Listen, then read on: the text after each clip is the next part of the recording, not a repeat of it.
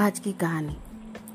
दो पत्थर आपस में बात कर रहे थे और बोले कि चलो हम चलते हैं चित्रगुप्त के पास और उन्हें पूछते हैं कि हमें इतनी तकलीफ़ क्यों दे रहे हैं। तो और मैं, हमें लोगों के साथी जो तीसरा पत्थर था, उसको क्यों पूजा जा रहा है? तो जब उन्होंने तीन, दो जन मिल के चित्रगुप्त के पास गए तो चित्रगुप्त ने बोला कि हाँ तुम लोग को तकलीफ़ हो रही है? बोलता हाँ।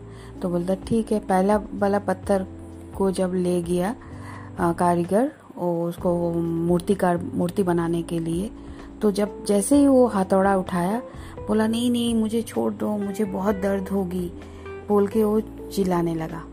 तो उसको छोड़ दिया और फिर वो दूसरा पत्थर को पकड़ा।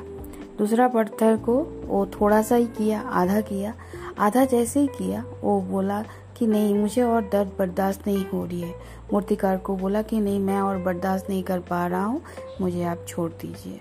तो मूर्तिकार ने उसको भी छोड़ दिया। फिर जो मगर जो तीसरा पत्थर था वो चुपचाप वो जितना मूर्तिकार उसको काटा ये चिमनी से का, काट के जितना भी उसको आकार दे दिया बहुत सुंदर से वो पूरा बर्दाश्त किया। वो कुछ भी नहीं बोला।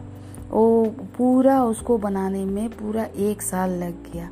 मूर्ति मूर्तिकार जब राजा राजा आया तो राजा ने देखा कि, राजा ने बोला कि मैं तो आपको तीन पत्थर दिया था। तीनों पत्थर कहाँ हैं? तो बोला, ये दोनों पत्थर से तो कुछ नहीं हुआ। तो राजा बोला तो और एक पत्थर? तो जैसे ही वो मूर्ति देखा, राजा बहुत खुश हो गया। उसको, उस मूर्ति को वो अपना मंदिर में बैठाया, जिसमें वो पूजा करते थे। उसका प्राण प्रतिष्ठा किया गया और उसको पूजा के लिए लाया गया।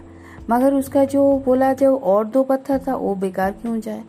एक पत्थर जो उसमें आधा ये कारीगर ने चिमनी से तैयार किया था, उसको बोला, ये भी तो थोड़ा सा सुंदर है, इसको नारियल फोड़ने के लिए कर दो।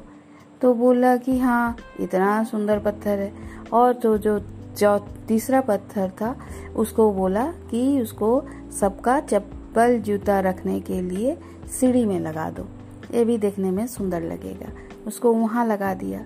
तो पत्थरों ने बोला कि हमारी जो साथ के थे पत्थर, उसको इतनी मान सम्मान मिल रही है और हमें इतनी, हमें कुछ भी नहीं, हमें इतना असम्मान किया जा रहा। तो बोला, जब उसको मूर्ति आकार दे रहा था। उस टाइम उस समय तुम लोगों ने उसे बर्दाश्त नहीं कर पाए, मगर मूर्ति ने उसे बर्दाश्त किया। उसी लिए आज वो पूजा के काबिल है। जब हम मेहनत करेंगे और जितनी भी तकलीफ़ होगी उसको बर्दाश्त करेंगे, तभी हम मूर्ति जैसा पूजनीय हो पाएँगे। यही है एक कहानी की सच्चाई। धन्यवाद।